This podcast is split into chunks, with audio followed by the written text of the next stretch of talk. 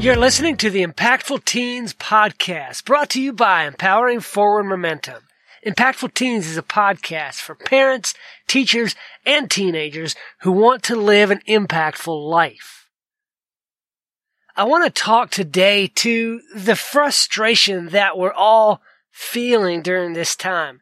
For the last year, we've been locked down because of COVID and you haven't been able to get out of the house much. For many people, we've pretty well been stuck in the house for the past at least year. Some more, some not quite that long. For youth, you haven't been able to go to school and to see your friends. And that can be so frustrating and it creates a mental agony and, and causes all kinds of issues when you're not able to be with other people, to be with friends, be with like-minded people that know you, that like you, and that trust you. And so I wanted to talk today about some of those frustrations and kind of some things that we can do to get around that. Now, for the past week, there's been a massive snowstorm that has just engulfed the southeast. We are not prepared for things like this in the southeast. We don't get snow like this. Texas has millions of people without power because they don't get snow. They're setting record low temperatures in many areas in Texas. They're getting lots of snow. Pipes are freezing. People are stuck without power. And when you're stuck in a place together with the same people for a long period of time, and then that's compounded by these events of stressful events like no power or no water or pipes bursting and flooding the house. That's happening all over Texas. Look up some videos. They're out there. But when those things happen, they compound the frustration that you feel just from being stuck in the same house with even people that you love. I'll give the example of my wife and I. Now, I love my wife more than anybody in the world.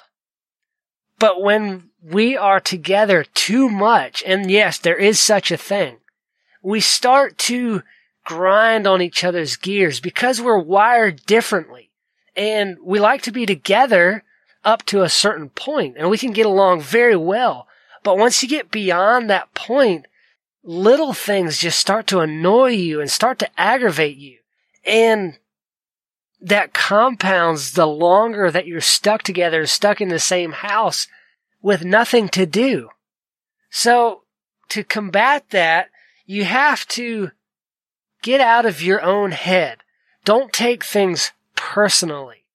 And that is, that's hard for myself to do. I struggle with taking things too personally. And I am really trying to work on that to not take things like somebody is trying to stab me in the back or trying to hurt me. I'm trying, I'm doing my best to learn how not to take things that way. And it's working to a certain point, but I've still got a lot of work to do on that. And I know a lot of you out there also take things personally. Things that aren't meant as a jab for you personally. There's somebody's not trying to attack you, but it's easy to take those things as if they are. And those things build up, they compound, they add, multiply really over time. And soon you just start to feel a great frustration set in, a disgust even with the other person. That can happen. That comes on us between the closest relationships. That can happen because we're wired differently from the other person. And when you don't understand that, when you can't see what those differences are or identify them and objectively compare and contrast those differences, then it can be hard to resolve that. Those things will build a wall up between you and whoever is on the other side of that relationship. So what we need to do is to work to understand the other person. Love yourself the way you need to be loved and the way you need to be cared for. But then seek to understand how the other person needs care and needs love because it's hard to see things from that other person's perspective. When we're stuck in our own mindset, we look at the world through our own glasses, through our own lens. And it's very difficult to look at it through another person's lens, to see things from their perspective. So you have to take that effort, make the effort to see things from their perspective, to relate to them in the way that they need to be related to. Speak with them in the way they need to be spoken to. Care for them how they need to be cared for. Love them in their own language, not French or Spanish or Italian or whatever, not, not that kind of language, but each one of us has a different kind of love language.